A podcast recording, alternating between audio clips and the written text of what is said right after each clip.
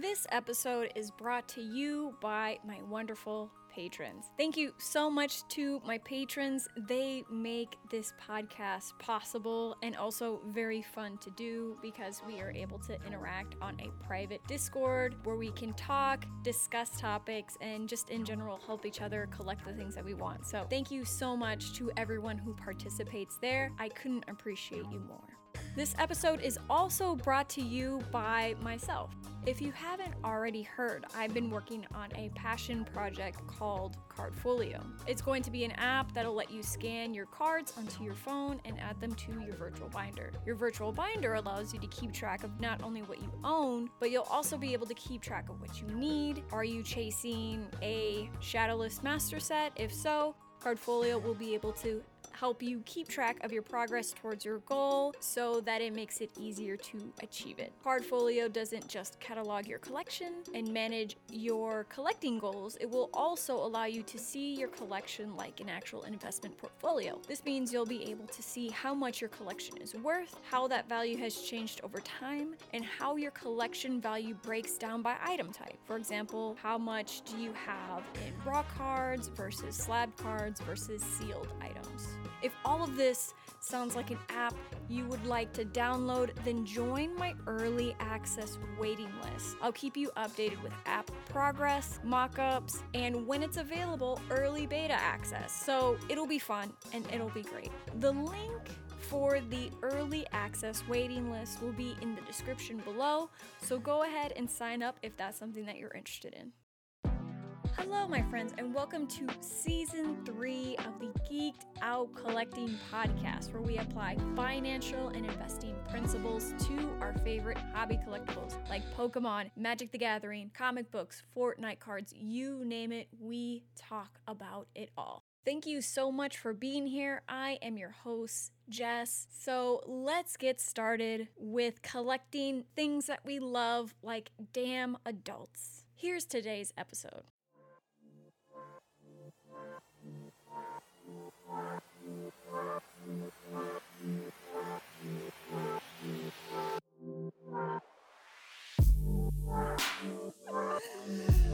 Oh, y'all.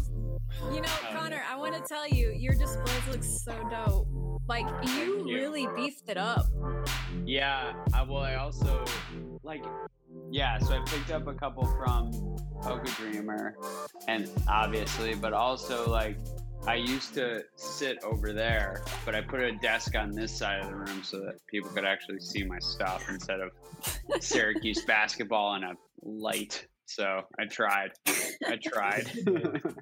It looks good. Have any of you Thank you. guys been participating in the Eevee Day today? Sylveon, man, all you need are seven hearts. After this, I'm gonna get my last heart so I can finally get a Sylveon. I I, forgot haven't those opened- Pokemon Go. Yeah, I haven't opened Pokemon Go in like months. I feel like I don't know.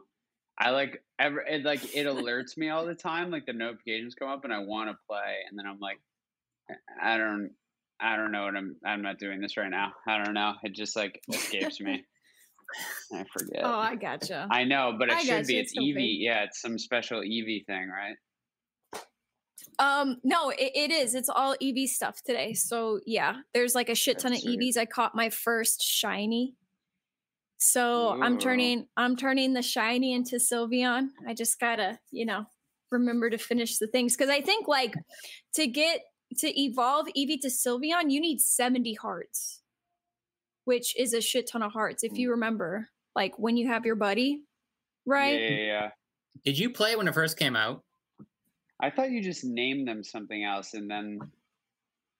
So then that was that was the hack. That was from them. the that was from the cartoon that when it first came out, you could name them the Flareon, the Vaporeon, and the Jolteon after the ones on the show, and they would evolve into those specific ones. But now Yeah. it only worked once, though.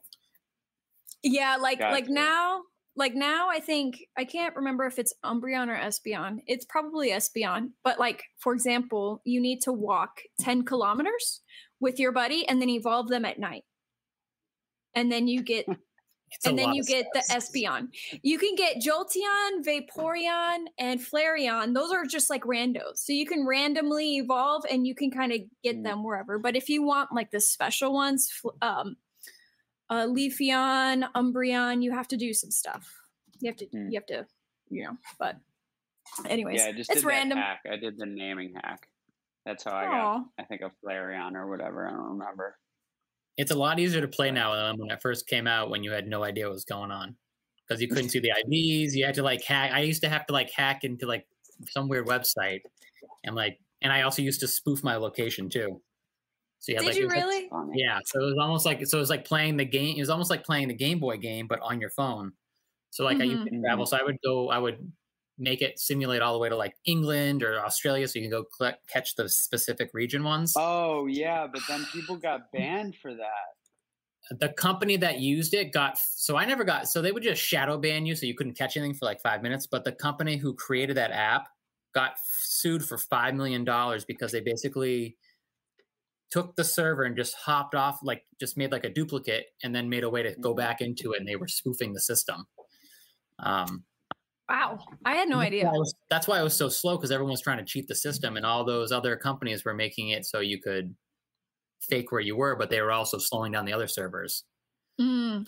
See, so that's what was happening because I left the game super quick because of those stupid servers. Always, you know, failing, super slow, low tides were shitty.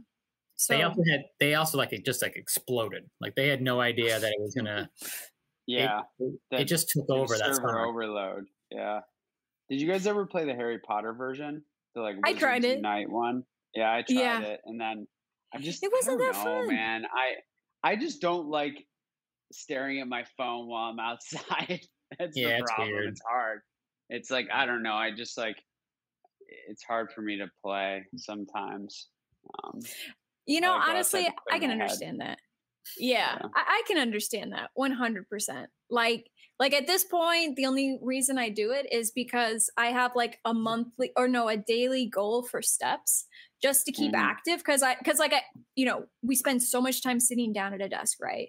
I'm like, no, I'm gonna like, I'm gonna be better about it. I'm gonna be more deliberate. So I'm thinking, okay, if I'm walking, I might as well also beef up my stats. Like I'm at tw- level Yeah. 29 now, which isn't much, but you know, step by step. cool. Mm.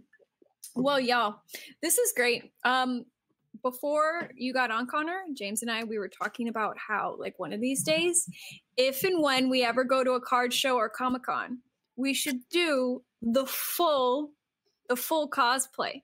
So I'm oh expecting, Oh my god! I'm, I'm expecting Buff Meowth. Okay, Buff Meowth. Does, are there Meowth costumes? Can I get that somewhere? There's gotta be Oh there's my gotta be God, some out there there. has to be. we I can ju- make like, it work. Even just like a mask with hands, it would be hilarious. It would be so funny.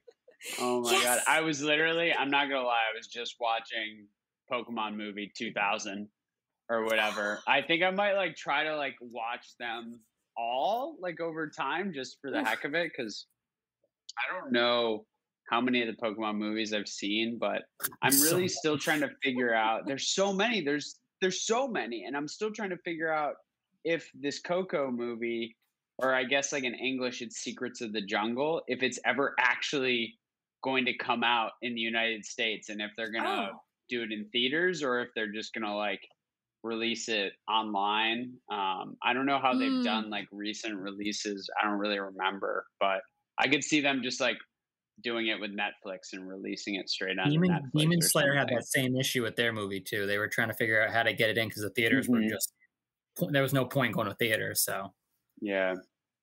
Demon yeah, Slayer came so- out with a movie, so they like a live broke- action. No, it's a cart. It's a part of it's No, like no, it's, part the it's anime. They broke Yeah. all the records of was it Spirited Away had all the records in Japan. It broke Yeah. all. Are of you serious? COVID. Yeah, it's Yeah. Demon Slayer is a good show. I've only seen season one though. I don't know if season two's out or not. Yeah. not yet, but I it's, haven't it's dove huge. much into it, but the movie looked cool. So The No, art no, looks really anything good. that gets live action is awful. Like, Turns to shit completely. Complete Airbender? shit. Mm. good old what's the, Airbender. um, That that that that started it all, right? And then and then there was That Death was Note that came out, which was William pitiful. Dafoe didn't even read the manga and he played the Shinigami. And I'm just like, how how do you even understand the role you're playing if you've never read it or watched it? Like it was mind blowing to me and it was terrible. It was so it's like I- it's like anytime they try to live action a video game movie or a video game into a movie or an anime into a live action show. So that's why mm-hmm. like is this Pokemon show going to be terrible or is it going to actually work I out? hope not.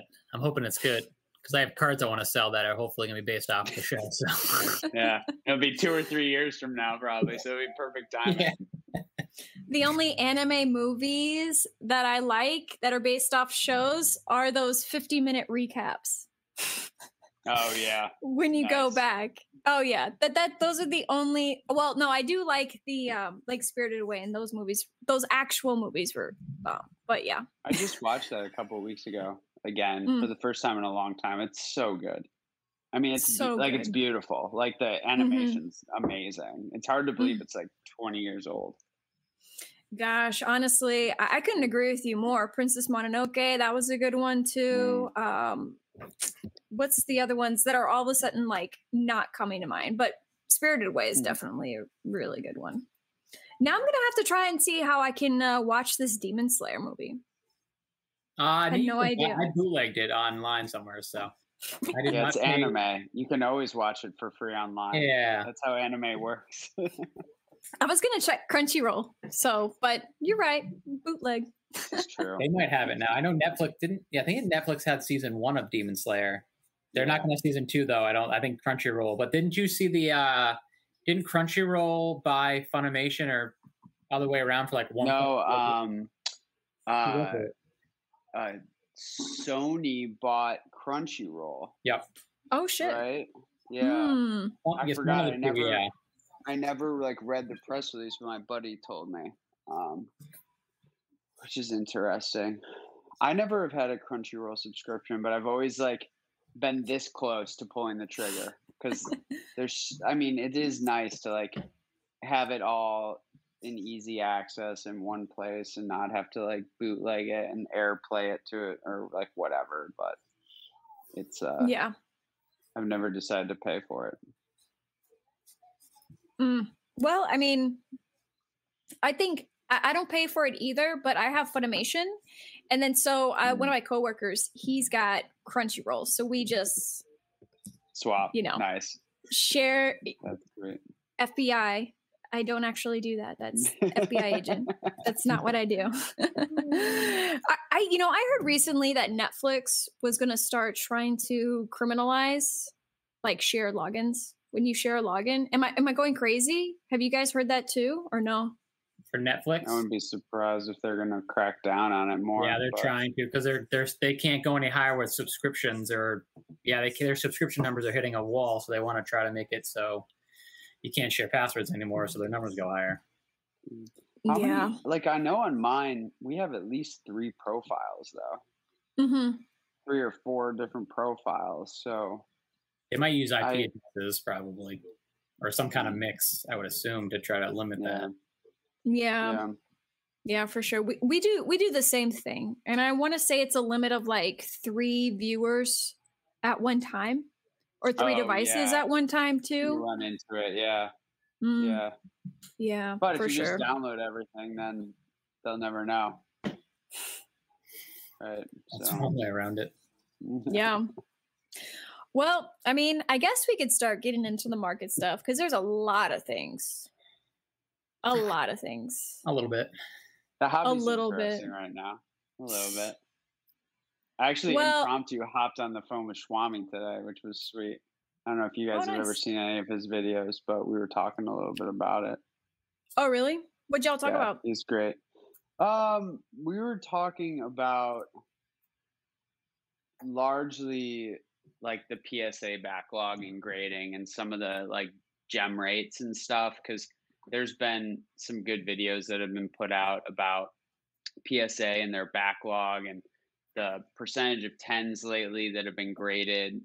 This guy I forget his I always forget his handle, but he has like really good YouTube videos, and largely they're around um, NBA uh, card data. But he has a ton of data on the PSA, um, basically grading history, and he's been tracking them as well. And so it was interesting because I like I just pulled all the pop reports I pull monthly, and I was reviewing some stuff for a video I'm going to do this week. So we were just kind of talking about that, but it's uh it's funny because you know I won't you know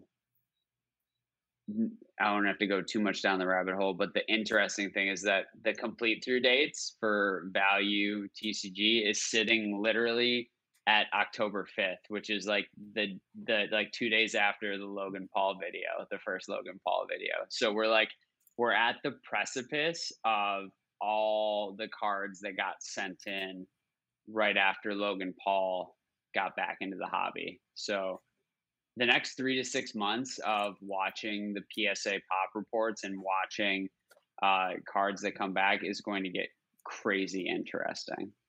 Mm. Mm, yeah, that is going to be really, really interesting to see that data. And I've heard, I mean, even uh, a few people like Charlie, I know, I, I can't remember when he told me when he put his sub in, but he's gotten subs back, which I'm sure are old subs, but got subs back. Um, and and the gem mints, there weren't that many. There weren't as many. Uh, the people that you've been talking to, Connor, have they also kind of seen the same thing, or the yeah, content yeah, you've been so taking? What the data has kind of shown, like roughly, if you extrapolate it across everything at PSA, is basically the rate of gem mint 10s is at about half of what it was before. So if 40% of submissions were getting 10s, now it's 20. And that's like kind of what he extrapolated over a very short term time period from this data. But I think it's like, it's an interesting thought exercise, right? Like in this, I'll probably talk about some of this on the video this week, but like the, how much is a function of PSA becoming more strict with grading how much is a function of people literally just sending in whatever they wanted to PSA either either just because you know like Charizard's a great example right? Like any first edition Charizard in any condition became valuable right? It became worth grading right? Among a myriad of other vintage and modern cards. So you know you can get a seven in whatever first edition base holo and it still was worth grading right? So so how many people had all that backlog that they just decided to dump because it was not worth it?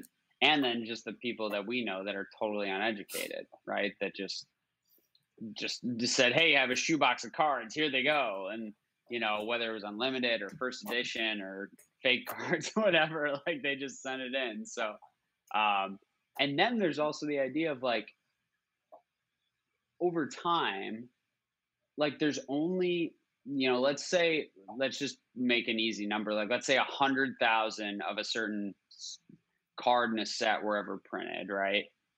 Like, there might only be in existence, like, from the hundred thousand that were produced, like, 10,000 that qualify as a 10. And then from there, you go, what's been damaged, what's been lost, you know, then you kind of add in some that, you know, get some leniency, right? but there's only a finite number, right? So then per- the percentage could go down if the population just keeps going up from an overarching standpoint because there are literally no, you know, more tens out there to be graded, like potential tens. So, um, it's it's it's tough. It's tough to like, and then we don't even know what the other you know PS or CGC looks like, right? We don't know how many cards are there, so it's about to get so interesting. So I don't know what you guys think about that. I mean, the, or... the market's already down usually in the winter, anyways, into November, December. What's going to happen when those cards start coming on the market and people start panicking because they need to sell because they need to pay back all of their PSA subs? Because I'm, I'm guessing is... a lot of didn't forecast that out. So that's what I'm banking on is just people needing money and just having to offload because there's no more raw bulk anymore that's worth buying. Even the stuff that I'm looking at now, like it's still it's trash. yeah, I mean, I found one guy. I'm trying to get the guy to tell sell it to me, but like it's these cards would be probably like 80 cents a piece, and there's probably it's probably 60 percent mint to near mint. Um, hmm. but even I mean, that's might be worth the risk. But I mean, I think just back to Connor's point, like I don't think there's a lot of tens that are out there, and people. I think the junk slabs are going to be coming in now going forward. Like this is where it got stupid because all those articles came out middle of October. And then it got worse after I went home for the holidays for November, December. And then people were like just sending cards in and just, it's going to be, like you said, it's going to be interesting because I don't know how people have planned out how they're going to pay for these subs. They probably haven't. But if they're a business, they might have, right? Or they might have access to some leverage or credit or whatever. But it is, it's hard because there's so many like, um, there's so many conflicting catalysts, right? Like yeah. like you have 25th anniversary, you have the holidays, like the seasonality of the hobby, like all those things that are like pros. And then you have, you know, so that could say, hey, do we get another like slight boom into this like fall into winter? But then you also have like have people really made a bad mistake and are a lot of them upside down on slabs and it's like well maybe because it was so cheap to grade then that they might be okay. Like they still are going to need money, right? Like I've taken advantage of that already with CGC lots. Like bought cards from people for 60 cents on the dollar because they needed money to cover their grading fees, right?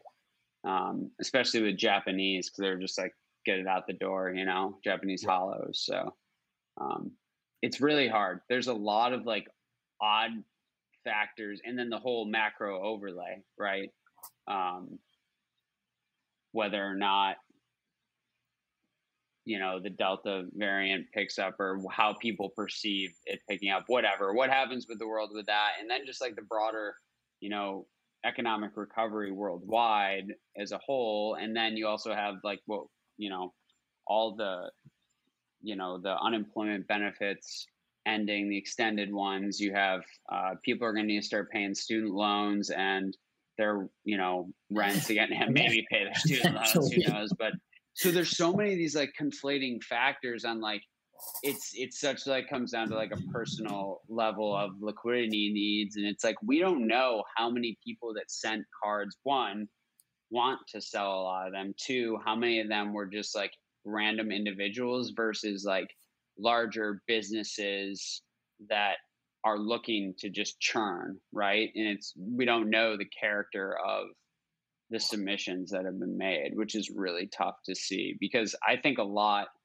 a lot of those people probably sent to CGC later, you know, in the year, but I think we're still in that period of a lot of people were just sending the PSA, you know, in October, November because that's what I did. I I didn't I didn't send them in until was it April May, but I also sent in a dumb amount of cards. Um, but it was also just a cheaper option at that time because of just how many cards I was sending. Because PSA would have been, I think, was it fifteen dollars a card? Around, I mean, it's been fifteen was the lowest, right? Or was it twenty? God, I can't remember to, now. Trying to remember now. Yeah. Well, there were before that. It was like like somewhere between eight and twelve. Yeah, like right they, at one point, yeah. depending on the quarterly special or if you had vouchers or whatever. They're giving them away at that point. Yeah, it's weird because we we were like, I felt like we were so hyper obsessed on the price changes, and then since PSA closed and CGC hasn't moved their prices since like whenever that was February or March, like I've just kind of forgotten like the price history and just taken like it is what it is now. they made that move in February, March, and then they made another move in what was it, June? When was it? Because their website was a disaster when I was trying to do one of my last subs. I think Jess, yeah. it took me like 12 hours to do one of yours because it just kept, because there was so many people putting cards in. It was stupid. That was before was so that, right? Stupid. That was May, right, Jess? That's when you were sent, you because yours just got checked in, right? Yeah, May was the one that I struggled with the most. That was the worst to get in. Hmm. That that yeah. that was the worst to but literally I mean, put like, in. It was I paid seven sixty five per card. So It's awesome. I mean, I don't. I mean, it's not going to happen again. I don't think. Even with like specials or anything like that, I don't see a company being that cheap if they're not one of the big three. I mean, if they're no. like one of those newer ones, I can see them being cheaper. But even then, like, how do they stay afloat if they're going to be that cheap? They're not going to. Like all these new ones, oh, no doubt. Like they're, like they're twenty dollars minimum, and then they're kind of going up from there.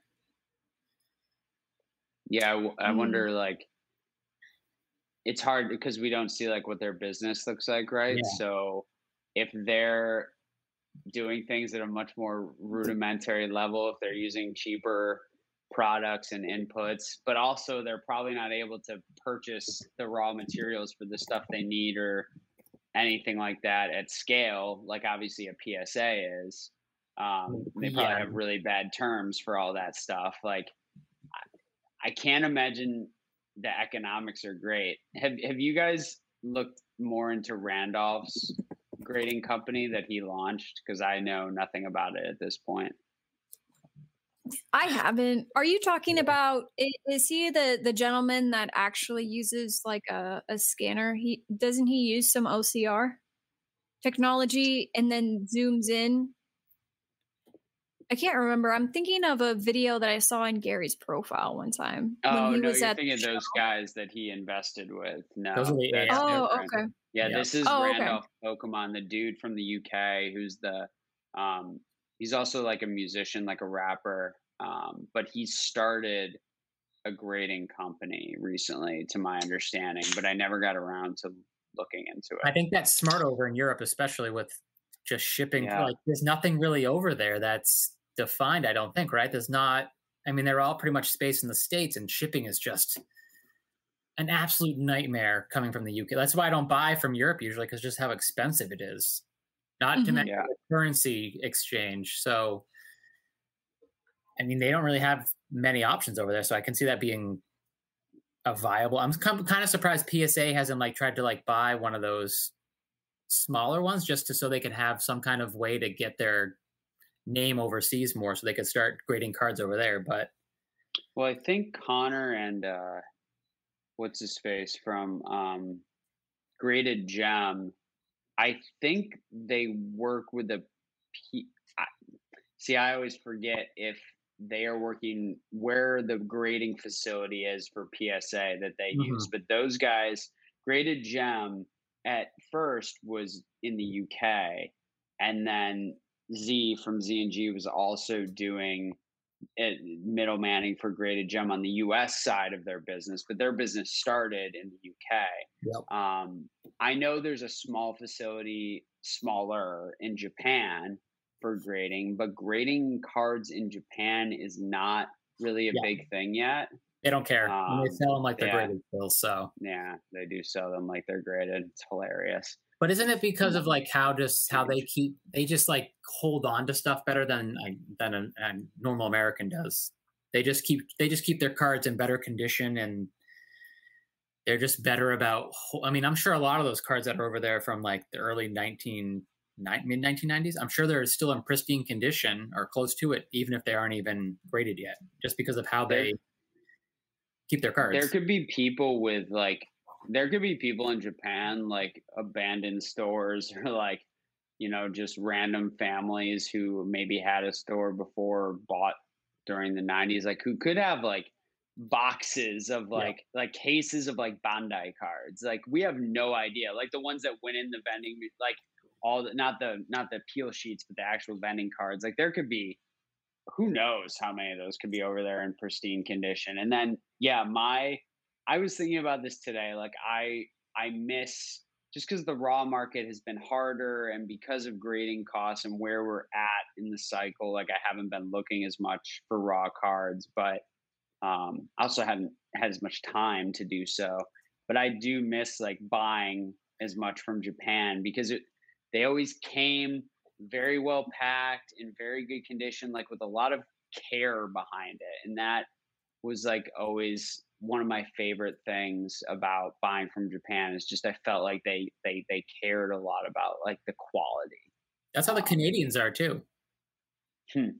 I mean, just Canadian remember Brad, Canadian, Canadian Brad, James. who I thought was sending me heroin when I got the packaging of how it was like it was wrapped, it was wrapped in trash bags, uh, duct tape. Uh, it was in sleeves, but they were like I don't know. He did it some sort of way. Sorry, just making you spit water. But like they, he had it like triple port like it looked like drugs and that's what nicole thought when i had drugs when i ripped it, it really did it I took like a lot i got 600 cards from him so he like they was a thick stack and i was like oh my goodness oh my god look it took at least an hour just to like really unwrap everything take everything out take inventory okay did, did i actually get everything you know that that was insane canada bread came in clutch. Came but in they clutch. looked like they had just came out of a pack. That's how nice they were. Which Hmm. was, I was still surprised that he was selling them for what he was selling them for, with how mm. nice they were. Like they looked like they just were packed fresh. But he had opened them in Wow. 2012, I think he said. So it was they were like eight or nine years out of pack. So I don't. I mean, I don't know how he kept. I assume he just kept them. In that was insane. I don't know how he kept them so nice.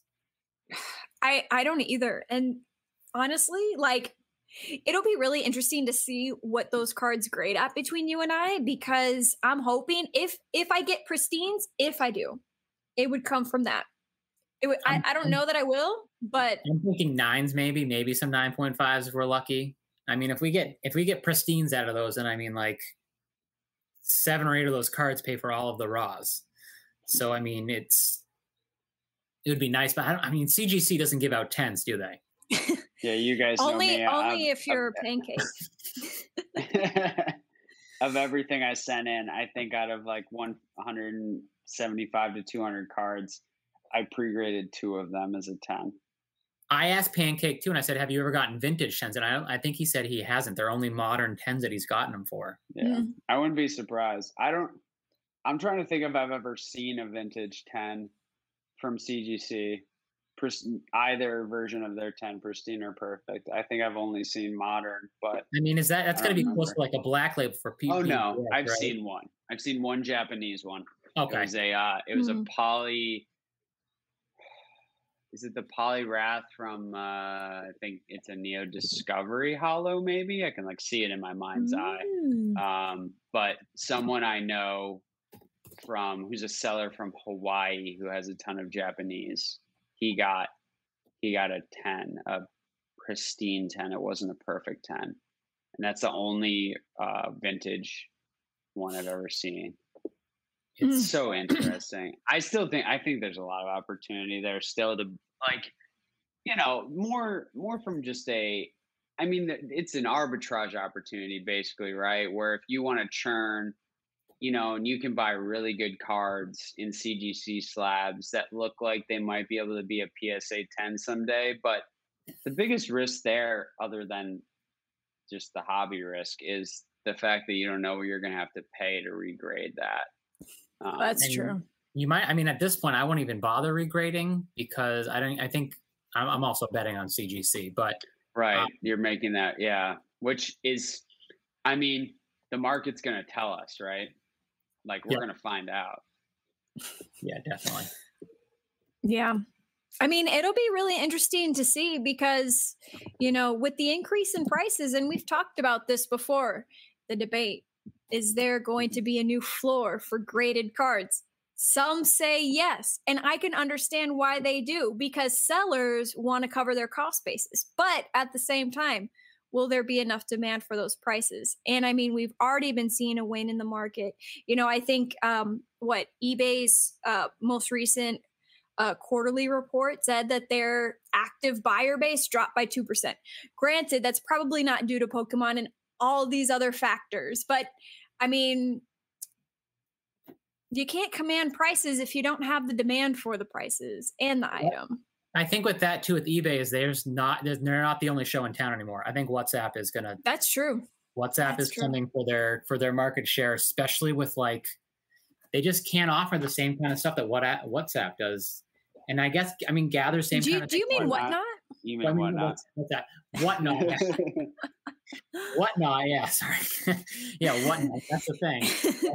They also came to with WhatsApp, but um, whatnot. I mean, that's it's just a unique product that I don't think eBay. I mean, eBay might try to get into that kind of live auction thing, but I think eBay is trying to diversify their business in a myriad of ways. Right? We're seeing them dabble a little bit in content. We're seeing them dab more in the commercial lending on like the high end, you know, watch market, for example. So they're figuring out different ways to make money and try to try to adapt. Um, but I do think I do think the way things are trending is more that experiential um, marketplace, like what Whatnot started to establish. Um, it's just way more fun, right? Um, you know, the hard part is like, I know I can go and buy something for X on eBay pretty much, you know, by and large at any time if it's fairly common.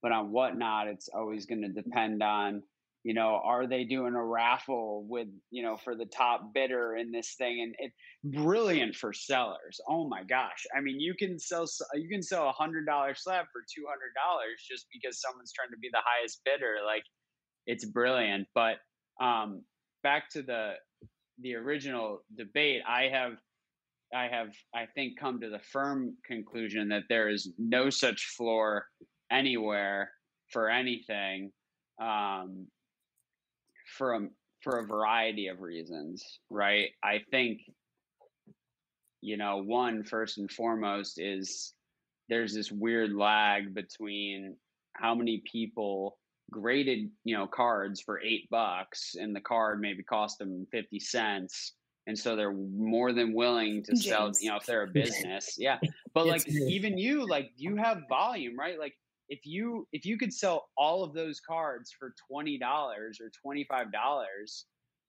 and the you know PSA's lowest grading fee is $50 like you don't care that that's no. $50 like you're making a double or a triple on your money and you're just running that churn like that's how a business works like that's where the money's going to be made in this hobby going forward is on like those low cost higher volume like transactions i think and then like in a longer term perspective some like you know unique investment pieces. But anyway right like the the fact that there's such like a large amount of low cost basis slabs that people are going to be willing to let go of for you know pretty pretty low prices i think because as a business you don't need to hit home runs. You just need to hit a bunch of singles. Um, and it'll be interesting to see, like, it's kind of like what I alluded to before. I don't know how much of the market or how much of the backlog at PSA, for example, is cards that were submitted by, like, for gosh sakes, like the guy, like Dan and Travis.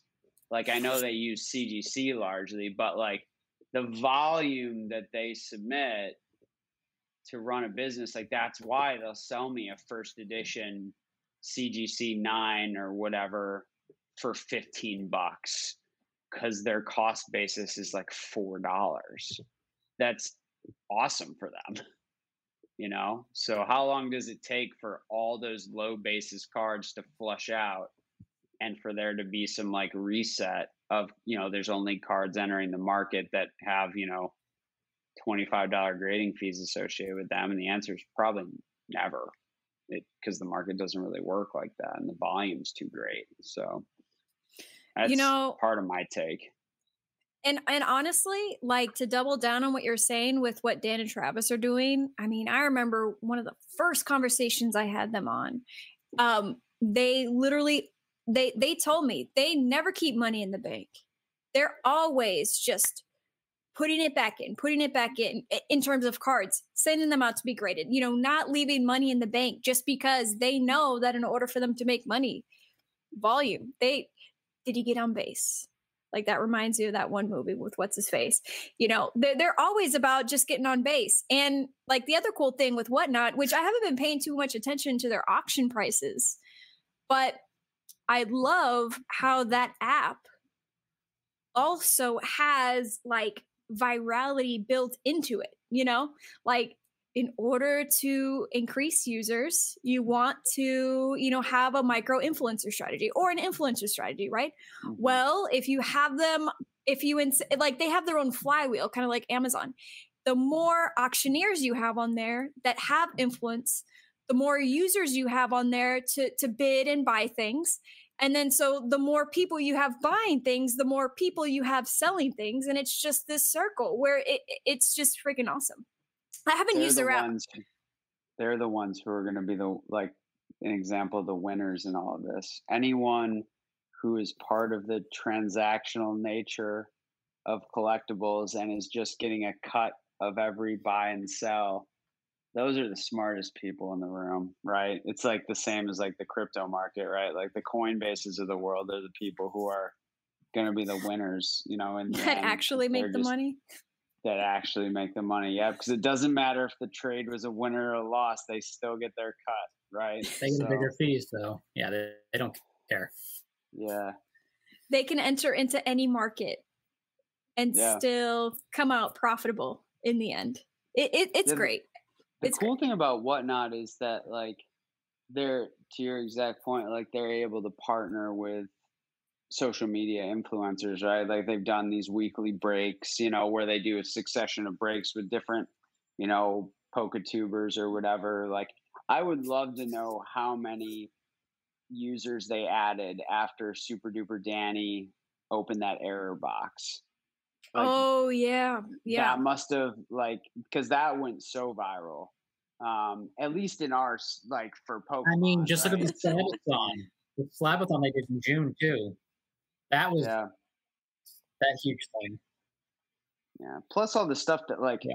I don't know, for me, like I don't give a shit about like there's you know, gosh, there's vintage clothing on there, which is like kind of cool, like sometimes, like depending, and there's like Funkos, which I hate, but like they're there. Like obviously there's all the sports guys. Like there are you know, there's I mean stuff I do like like vintage video game stuff. Like there is a huge and diverse marketplace on there um, across not just hobbies, but like just things people like stuff you would go on Mercari to buy, you know what I mean? Right. So, um, that business is super interesting. They could, you know, I think they have a lot of improvement to make, but they have a lot of opportunity. And they were pretty much the first mover, at least in the US.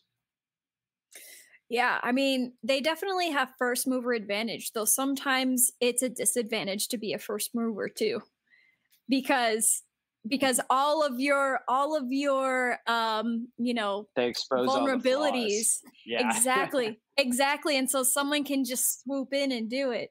So, I mean, but but it's cool it's really interesting to see like like this is what i was thinking about the other day you know because at first when pokemon first came out you know, we were kids, we were young, we didn't know what the hell was going on. But as adults now, when we can kind of like look back on the market of Pokemon and to see where it could go, right? Because, you know, I've been taking in a lot of uh, Harry Rinker content and reserve investment content. And that's been really interesting because we've had these conversations before but used like different terminology. And now that I've been exposed to more of this like content from the collectibles and the antiques, like specifically like dudes that have been in it for longer than we've been alive, it's been really interesting because they have all the fundamentals to it, right? So mm, we're mm. like in the second stage Pokemon is in like the second stage of the life cycle of a collectible. And so now at this point, it can either grow into a, no, I'm sorry, maybe the third stage. Eh, so it might. reserved investment, it's like his, I forget whose philosophy that is, but it's like 25 or 30 years, right? To yep. Like yep. It's, it's all Harry itself. Rinker. Yeah, Harry Rinker, right. Yeah. I mean, and, and, so so that's so cool because mm. now pokemon is at that point where it will either start to mature into a stable market potentially or it might turn into like uh, you know, a dying market where we won't have another generation of people coming back into it to kind of continue to get keep that market going. Because I mean, I, you know, when you think of markets like you know, historic documents, rare books, uh, you know, coins, uh, ancient weapons, straight blade, whatever the crap, you know, whatever, whatever, all that, all that business, right? You know, those are those are considered in in Harry Rinker's eyes, stable, mature markets. Those are markets you can jump into at any time and most likely get an ROI over the years if you hang on to them long term, right? Which is all the things that we want to do with Pokemon. But mm-hmm. it, it'll take a long time still to to see whether or not Pokemon actually turns into a mature market. But it's cool because we're adults now and we can watch it on the ground floor and make mm-hmm. our choices. And and honestly, like you know, I, I, think Pokemon has a really good chance of maturing into a stable market because it's a huge brand compared to MetaZoo, which we can get into a conversation about MetaZoo and Fortnite at some point. but but but but I mean, what's kind of nice though is like, you know, I thought for a while I was gonna keep all my Pokemon stuff. I was gonna keep it all super long term and see like a 10x, you know, some stupid, right? But but now I'm getting to the point where it's like, okay, I think there are some things that will do really well over the long term. But if there are things that I don't really care too much about, like in my personal collection that I don't really care too much about, but if I can two or three or 4x, that's probably even if it's a short term move, that's probably a good move because we're not going to see everything uh, appreciate how we would want it to. So I'm here to yeah. just take my paper gains for those and, and roll it into something remember. else. That's what you have to remember in like a mature collectibles or antique market that a lot of those are like the general majority of any given kind of asset is probably going to be something that's more of a store of value than anything else. And the higher end of the market's usually where either the higher end, which usually includes the things that are the most rare and unique, right? Whether condition, absolute, or both rarity. Um, those are the things where you know you could see some sort of significant appreciation largely due to a little bit of time and people coming into the space and understanding it a little better, right? Um, but it's like the large majority ends up just being kind of more of a of a store of value play. Um, we're in the weird part of Pokemon where a bunch of this stuff is going to be not even close to a store of value. It's going to be a loss for most people, honestly, or at the very best, completely like dead money. Um, but probably a loss, honestly. Probably, um, but if loss. you lo- like, and that's the weird, that's the hard part, right? Is like it's like, do you, do you, have you bought it and collected it just because you want to collect it? And like at the end of the day, like people have collected things for a millennia because they enjoyed doing so because we're creatures who for some reason like or at least some of us like this idea of like collecting things and having you know stuff uh, to display or show off to our friends or enjoy visually or whatever it is like it you know satisfy some sort of ocd tendency whatever. Um and then you know at that point it's just like a purchase right? But it's yeah no i think you're I think you're right. Is that the the IP is so large, and I think I think for barring some like major screw up, I think within our lifetimes we will probably see Pokemon continue at least for the large part. Um, I think we've got a good one to two more generations, like as long as they don't screw something up. Um, but I think at the very least, like the hobby will be around for decades and decades to come. Um, that's my hope, as long as the the IP continues to kind of touch as many different facets of the world as it has, right? Because there's so many outlets for it, right? Like people who play Pokemon Go who don't even they don't even know what you know evolving skies is right you know what i mean so that's one of the cool things about it is it does have it has a lot more going for it from a survivability, maturing, you know, a potential to mature standpoint because of that. Um, that doesn't mean cards will do the best, but it does mean that the the hobby of or the the pop I guess the better words the popularity of Pokemon will stick around. So I guess maybe I want to caveat what I said before the the popularity of Pokemon is probably here to stay around for a for a longer duration, right? Like it it this IP should survive for many decades to come, but we don't know what will happen to the card specific side of it. Um, it's impossible to know, right? Cards are having a, a heyday, right? A resurgence, but we don't know what that looks like, how NFTs come into play, what people are going to collect in 20 years, you know, how they're going to collect. Um, they're going to want all this physical stuff.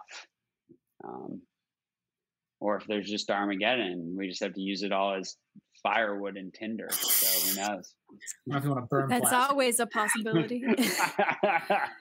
well, you know, you know, it's really interesting too, because if people are strictly thinking about collecting cards from an investment perspective, if ultimately at the end of the day you want to trust like the jockey, like if you're investing in the jockey of a business, like a startup, right? uh, you know, the the idea is okay, the market's okay, you know, all those things are there, but probably the most important factor is the person that's leading the ship, right? I mean, to your point, you have to trust that the jockey is going to keep the IP big, which is why I'm so hesitant with MetaZoo.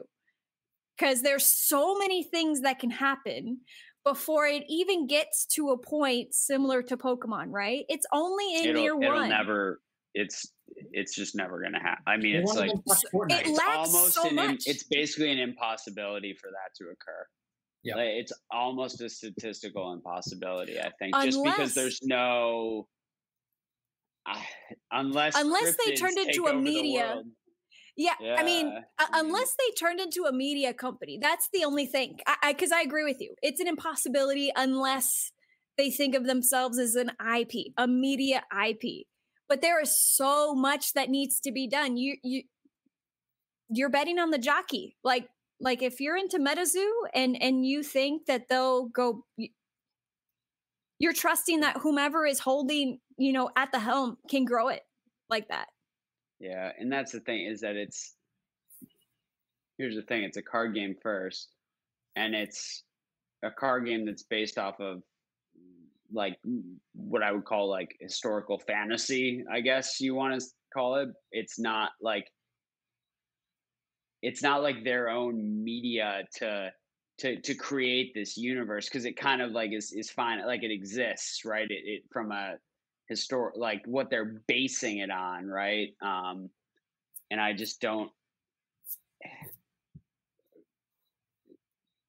pokemon was always mm-hmm. so much more right like all these other like there's so many other like IPs touch points that, like come first like stuff that's been around for five years or a decade like uh, I mean, even like Fortnite's got a way better chance of like ever being yeah. anything like that endures than like something like a MetaZoo does. Like I see MetaZoo the same way I see like gate, that gate ruler trading card game. Like some people are going to really like it, some people aren't. It's a trading card game, collectible card game. Maybe people will play it. They also have major supply constraints um, and about 25 employees to pump out whatever it is 25,000 boxes or whatever. So good luck. And I mean, it almost seems like MetaZoo was built as like an investment tool already. Like it's not really Pokemon was built as like a card game that's part of a different part of a bigger IP, but MetaZoo just doesn't. I mean, it just it doesn't. I don't even know how it survives the next five years because it's the scare. Like it, there's not a lot of supply already. I don't know how it's going to improve, and if you improve the supply, what's going to happen with the card values? Like people aren't going to want to do something or have that experience with their children if it they got burnt when they tried buying into it. Like you, I don't even know if you can play the game right now because there's just yeah. not enough cards out there.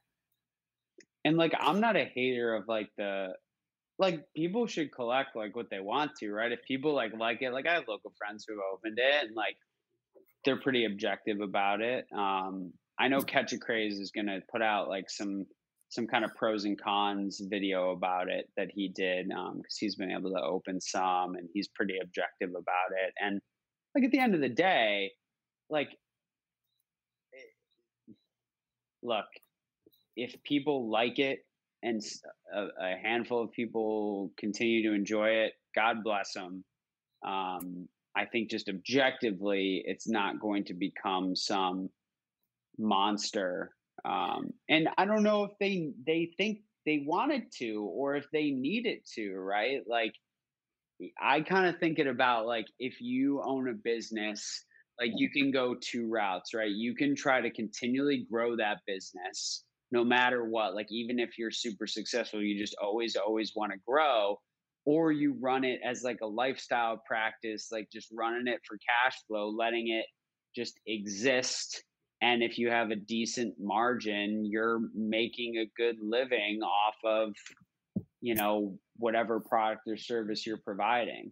And I can see them doing the latter, like just existing in a space where they do decent sales and people kind of like it and there's but more than likely it becomes 10 years from now it's like people have some of these sealed boxes and they're like oh remember that weird thing that came out during the pandemic that got super hyped like and it'll be like i've heard people put it this way like it'll just be an oddity right? Um that's why that's an I'd interesting way to put it. Yeah. I'd wanted to have it to remember 2020 and 2021 like remember what happened here you know? I would think i would think about it a lot if i had you that know i was looking at it I mean, I was literally having this conversation with Jeff off the Discord. We were talking about it, and like, I, I definitely agree. I think people should buy whatever they want, right? I if if they if they want to spend a thousand dollars on a MetaZoo box, that's on them. Okay. Do I think that price will hold? I mean, I don't know. Only time will tell. I don't think it will. But I mean, if you bought it at a good price that's reasonable for you, that doesn't put you, you know, in the poorhouse and you want to play the game, I mean, like we'll see how that goes. What what's not clear to me is, and I've I've I've watched a few of uh, Rudy from Alpha Investments videos on MetaZoo because he believes in the product. He likes the product. He thinks it's cool. Um, he's one of the cool. reasons the prices are the way they are. Him and the other group of influencers who are, you know, That's supporting it is uh, like not not saying it's malicious, but just saying like it is just talking about that's it. That's the yeah. world we live in. Like it's just a function of social media momentum. But I'm sorry, continue. No, He's talked I, about it a lot. No, it, you know, he he has done a lot of talking about it. And I mean, I think if you can get the product, like I kind of feel like you have to sort of taste it.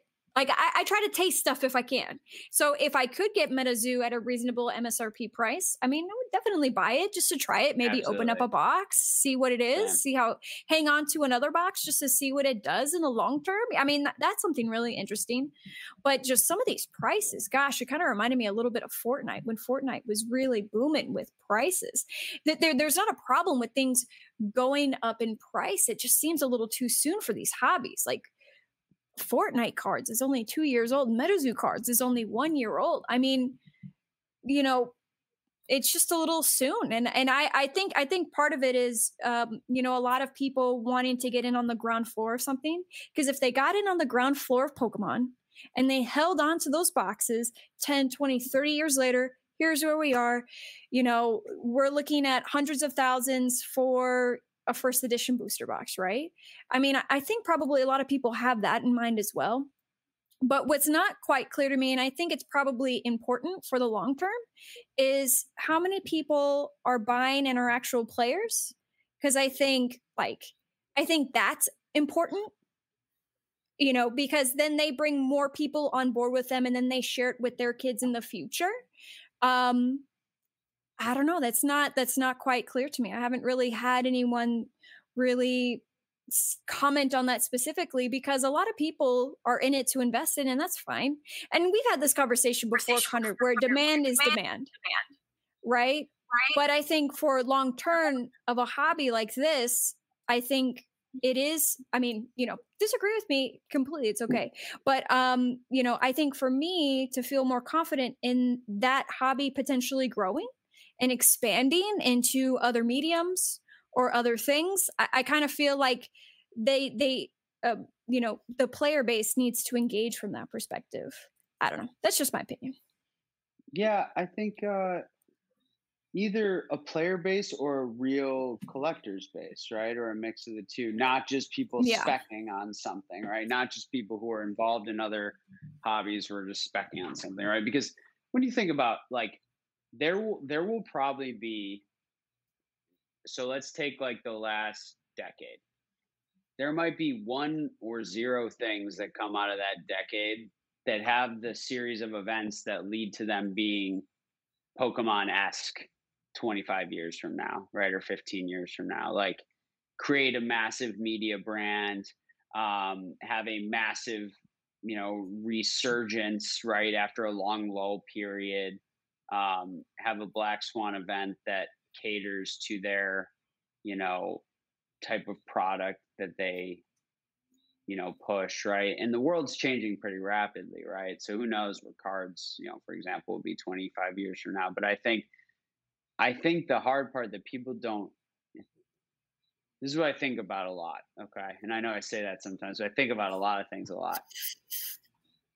We're we're living in a in a time where people in our age demographic are have gotten used to making money in a good amount of money in a very fast period of time, right? So a very compressed return period whether it's been digital assets or even traditional stock you know when i say digital assets i mean bitcoin ethereum whatever traditional stocks pokemon cards sports cards like people who don't have a historical context for how all these markets work think that this is something that's like easy and highly replicable over time and the but the fact of the matter is, it could have been anything.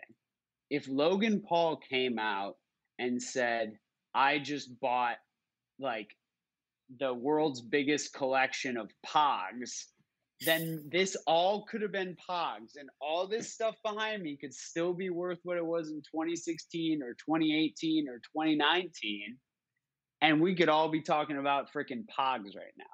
Right. And it, it just comes down to the fact that people are trying to use they're using the item to generate cash flow and it could have been it could have been anything that fell into that black swan event and you know obviously like there there are tailwinds for something like pokemon with such a massive media brand but let's say it was you know something very close right like i don't know some like like Hello Kitty collectibles, right? Like, because that's like the second biggest IP in the world, right? After Pokemon are pretty close. Like, yeah, same real, yeah. It could it could have been anything, um, not anything, but anything with a with a fairly substantial media brand around it, right? Like it it could have been Marvel, like at like at scale, right? Um, or something like you know, like obviously that got hyped, but it could have been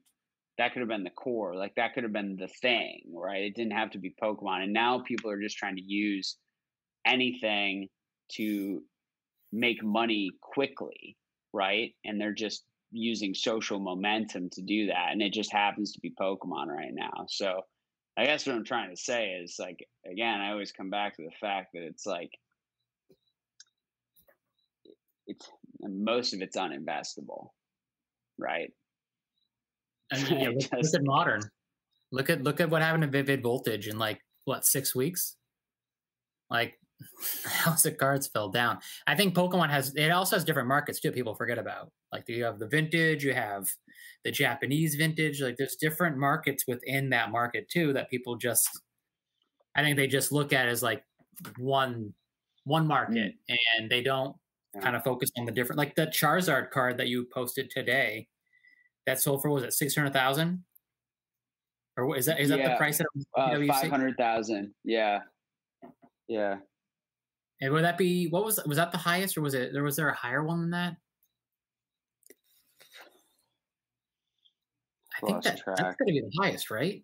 Yeah. Mm, It's like I should know this like immediately, but I can't remember. I thought that I thought it was thought it was higher than that. I thought it was like five seventeen or something. Not six. Let's see, because Logic got his it. I try to like I try to like look at the benchmarks. It's somewhere in the ballpark, right? We all know it's like around the ballpark. That 500k mark's like pretty close. Um, gosh, what a what a bad ten, by the way. Not I've seen worse ones, was, but that was not a good. One. I was going to ask you how it was because I had only seen the front, but like that's a thing too. Like those early tens, like a it's lot of them are early tens. Oh, oh boy, yeah, that's very it's early. Super, then. it's crazy old. Um, yeah, they're just it's probably like, uh, like a around 2000, like year 2000 graded guard. Who knows? Um, is has there been so this, this is a side talk? Has there been talk about how the cases could be damaging these cards? So they could have graded as ten, but then once they sit in the case for twenty years and they shift around, do you think that might be having maybe maybe it was a ten, but after sitting in that case for twenty years, it could be now be like an eight or a nine? I'm curious because I I've never I've only owned a Japanese card with that old of a cert Mm-hmm. But Japanese cards were always known to move around more in the cases. So I don't know.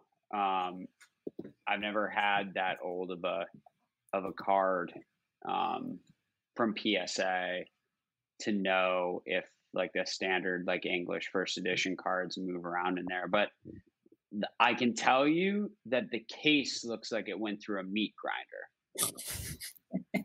it looks like it is like trashed if you look at the pictures like it's oh, I, I, saw the back and i was like that can't be on the card because this is a 10 it has to be the case um, and it was it was bad it was really mm. bad so. You know, I have to dig up the video, but there's a YouTube video of a guy testing out CGC cases, and I can't remember if it was one of the early CGC cases or the more recent ones because I have a I have an older one um, mm-hmm. that that it did move around a lot.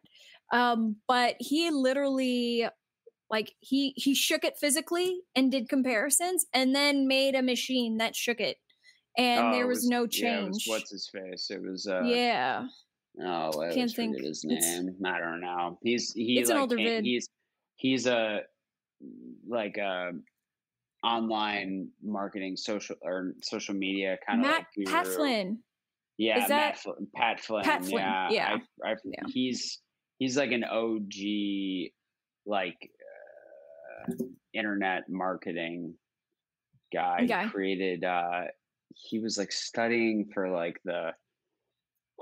I forget if it was the bar like what the hell it was, and then he like created this online like course website for people. Like he wrote like a like a study guidebook or something, and then he got into like social media marketing and all this. He's been very successful, very good at what he does, but he also like loves Pokemon. So then he like started to get into Pokemon. But honestly, I've started forgetting like what these people's histories are because I just don't consume their content as much, if anything at all. Like even like like I can't even watch like Leonhart. Like I just can't. Like it just I'm just like I don't like your your expressions and your reactions are just annoying me. I don't even know like you get so depressed when he pulls something that's like not a good card. Like it's just like it's super weird. I don't know. So I always uh I tend to like forget all these like back histories. I can't keep all this stuff in my head about these content creators.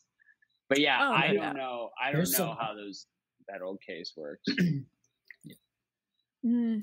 I might have to talk to uh, Eric and Charlie next weekend because there's going to be some real old head collectors at the Florida show that I'm going to. Oh yeah, yeah. So I'll have to talk to them. That'll be really interesting because you, I literally thought that okay, shaking the card affected like shaking the case affected the card like surely right surely it would but for the cgc it didn't so you know i don't want to just mm. assume you know by by proximity it's the same for psa but mm. That'd be really interesting. But I mean, those those recent charts though, uh, uh, Zards that we were talking about a few weeks ago that went through auction, those were really trash looking. Those were really really bad tens. I maybe forget how much. I'm still trying to remember what the record high was, and I feel like I should. I feel like it was like 400, but I can't remember. But those ones went for like it was like low, th- high twos, low threes. I'm trying to remember. But was like, yeah, wasn't the record like high like a gray stamp too? Wasn't it like a gray stamp, and that's why it was so early? Some kind of weird Mm. stamp too. That's why I went for so high. I'm trying. I just can't remember. Honestly, it's like those things I should remember. Like, what am I? Even a Pokemon content creator? Gosh, guys, I don't even remember what the highest Charizard price was, but thought it was like 400 ish. But it's always I always can't remember like which ones got paid for either. like which Yeah. ones actually got confirmed.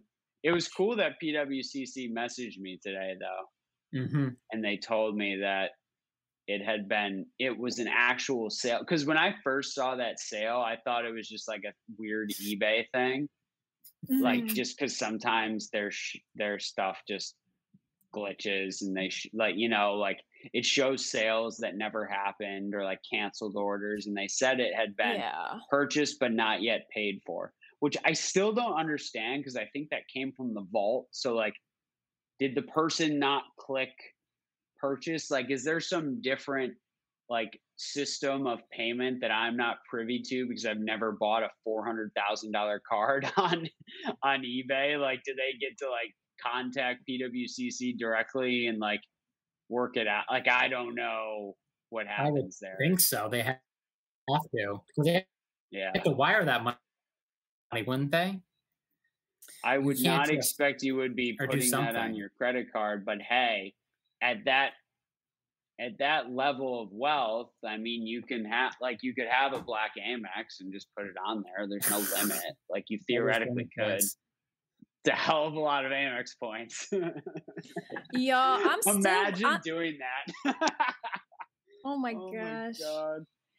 I'm still blown away with what um uh with what Anna Pogagal told me when I had her on a few weeks ago cuz she talked to Dan cuz I was like, "Yo, you need it. you need to have Dan and Travis on your podcast." And Dan told her that they were literally they hadn't been paid on $80,000 worth of listings from PWCC, I think it was. Oh yeah, I remember her saying that. Ugh. Yeah. which is which is insane to me because i'm thinking I'm okay either they were selling some really nice cards or you know just by volume but that's something that like i've been trying to figure out because doing those market roundups like it Mhm. is hard to really verify i mean i've got pwcc pulled up right now for pokemon cards right i've got it listed down for completed auctions highest bid first right but Mhm. and i mean these are these are older ones so so like the like the illustrator that that Mhm. went in february that one went for 375 275, yeah. Right but but I these other remember. ones like like what can i trust what can't i trust and and i'm assuming that if it's still on there that they paid for it right that that's what i'm assuming but you know trust but verify Yeah. like like you know i don't want to put information out there that i can't actually you know say with full confidence like this is the thing so i've been trying to figure that out still like like how does eh, does PwC yeah, they scrub their put data out or how that works. Yeah. yeah yeah exactly like which even- I know I've had like I've I've sold a card that then like for some reason it couldn't ship to the buyer's country, so we canceled the order, but it still sat on like the sold listings. Like when I look up that card, so I but I haven't like looked it up in a while, so I don't know if it's stays on eBay for that whatever that 90 day history and then falls off or if it gets eliminated when they realize it wasn't paid for like i don't i don't know but that data is messy. The data is super messy um, so. it, it's definitely going to stay messy unless we we put it everything on blockchain. Mm-hmm. Which is still something i'm trying to get figured out but but but i agree with you. I agree with you. I don't know. I, I part of me kind of feels like even though that particular instance wasn't paid for it would have still been paid for had you been able to ship that so it's kind of like well so someone was willing to or was trying to pay at that price point would we consider that valid? I kind of say right.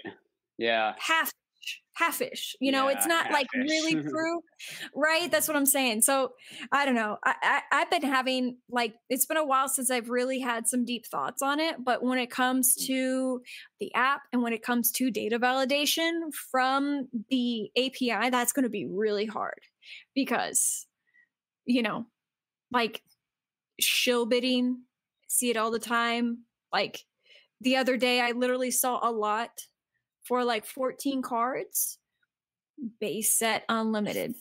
Basic shit no holos. And that apparently sold for over 2000 or for 2000 something like that. And i'm like come on people. Like this is stupid. This is this is It's- obviously it's gonna get- it's just going to get even harder too and like i mean between like for people who are educated especially on the higher end with the 1099k changes people are already disenfranchised by selling on ebay right? The more now that we get these in-person sales or instagram deals or whatever like there's going to be so much price history that we lose on a lot of like i would say like the higher end or the more significant cards in the hobby as more trades start to ha- i mean people love trading. Trading's fantastic right? So i think that it's to be it's to be hard to like kind of keep track right? Because people people have gotten so we've all gotten so spoiled by the volume of transactional data that we have at our fingertips now like we can look up okay hey char i forgot like the charizard sold for 400k at Goldin auctions in march right? And i think that was the record one if i remember like whatever. Like it's it's not always going to be like that. Like whether it's like cards going into like forever hands and them only selling like every few years maybe like more rare stuff or like those just trophy the amount cards. of yeah like trophy cards or the just the amount of volume that ends up happening offline in person like we're not going to have as much access to that data so it's going to be it's going to be kind of more important than ever to like understand directionally where values are going but also like i i personally think and i know it's hard because it's one of the only ways to like look at it but like people rely too much on comps. Like just because something sold for something or has been trending in a certain direction has no necessary is not a necessary indicator for the like true value of that item. Like it just haven't like we all know this right? But people like people will just be like well one just sold for $200 and yours is listed for $300 and i'm like well because that's actually probably what it's worth and one random auction on one random day is not indicative of an entire market for a certain card. And in the same way just because a bunch of hidden fates charizards are selling or you know evo charizards are selling for whatever and now there's 14,000 of them uh like it's crazy to me how these like how these modern cards sell for more than vintage like gem mints or nines and there's a hundred times as many of them for some of these cards it just makes no sense to me It's FOMO. They're just people are afraid they're going to miss out on it and they want to get it, so they'll pay stupid prices. and we see it we see that like it's hilarious because like the same thing happens right? Like the first like whatever alt art from Eevee Heroes gets graded and sells for like three grand and then the next week another one sells for 1500 and i'm like you guys know we keep doing this every time right? Like definition of insanity doing something over and over again and expecting a different result. Like it's just human psychology is so fascinating to me, especially when it comes to emotional hobbies uh, and how that plays out in the markets. Like investor psychology or buyer psychology is just so fascinating. Um, and maybe what it just really means is that people are not as smart as we want to think they are. But emotions are hard to mitigate, right? When you're making buying decisions on stuff that you really want or feel It's like That's a true skill. Yeah, Yeah. it's not easy. It's hard to do. And that's why I haven't been looking at the market right now because everything's down from what I used to buy it for, but I know it's not. not the real price it can be at. So I just that's why I just haven't even looked at cards until like recently because of just how there's just I mean the, the so for eBay like when it when we had when we were in like the middle of COVID from September to like March like that was all like that was all the transactions. Like you did.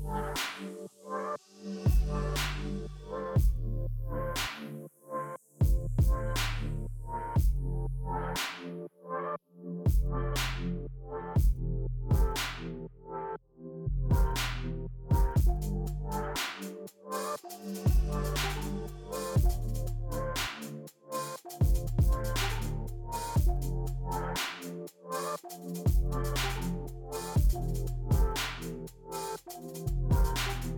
you.